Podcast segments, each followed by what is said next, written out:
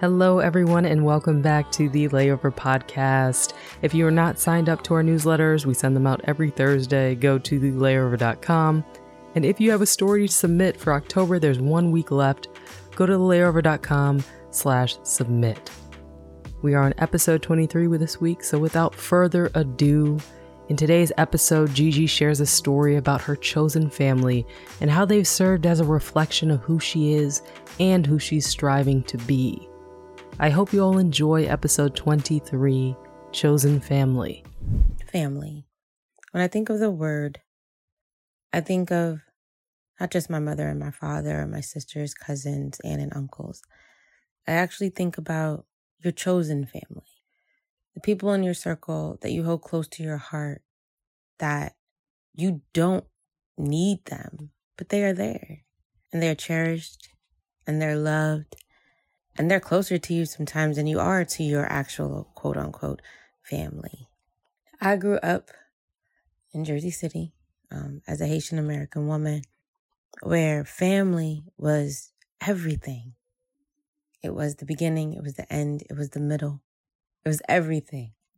And as I grew older, I always held a sense of family, but for some reason, always found friends being my family.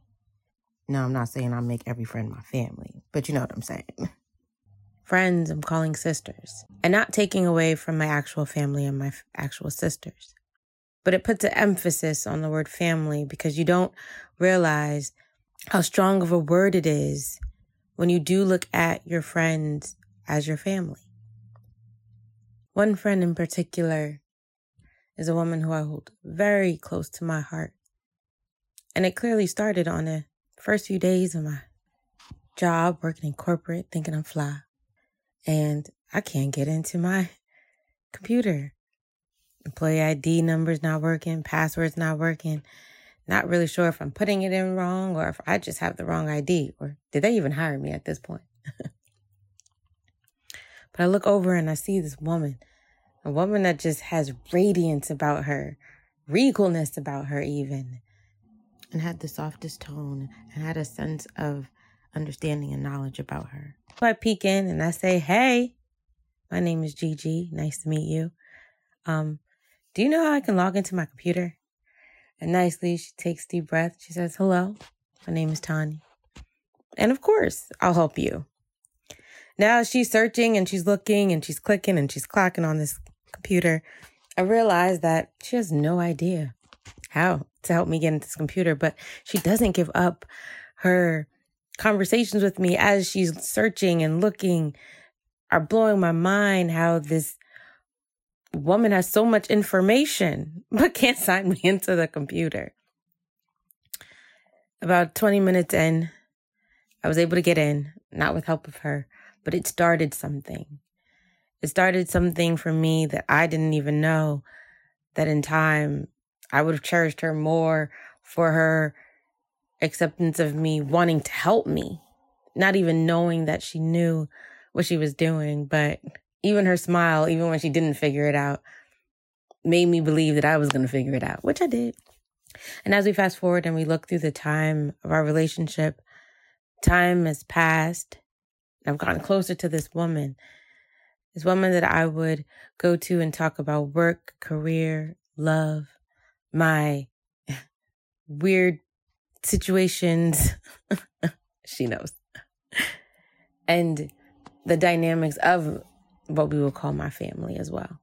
And through that time, she has been supportive, but not only has become a really good friend, a great mentor, but even a woman I would even call mom. A woman that, with me being around her, allows me to feel safe and vulnerable and nurtured. Gives me time to grow my mind, grow my brand, grow me. And through all of that, she's always been supportive. And even on that worst day where I woke up in the hospital and really confused of where I was and what happened. And when I did see her, there was peace. There was everything was going to be okay. Now, I'm not saying I don't get that from my own family. Obviously, they hold me down. But when I did think about this piece and what I was writing, I thought more of the dynamics of not the family that you're given, but the family that you choose. Because the family that you choose tells you more about yourself than you think that you would ever know.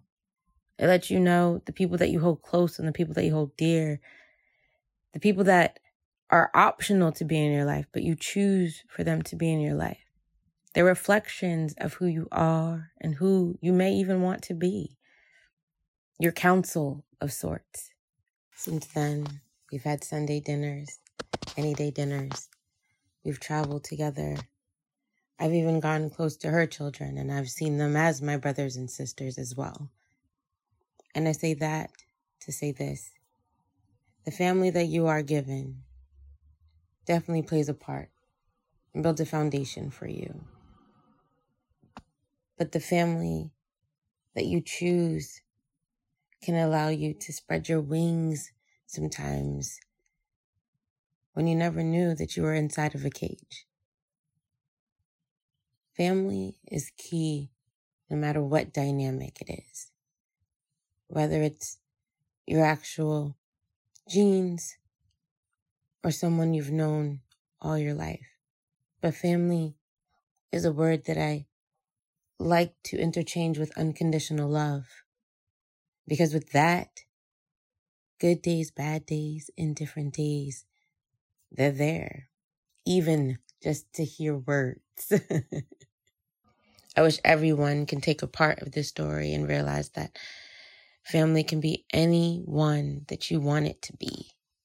It's not just a word, it's a feeling, it's a space, it's an atmosphere, it's a vibe.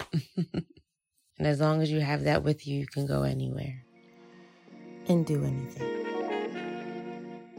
Thank you so much for listening to episode 23 of the Layover Podcast.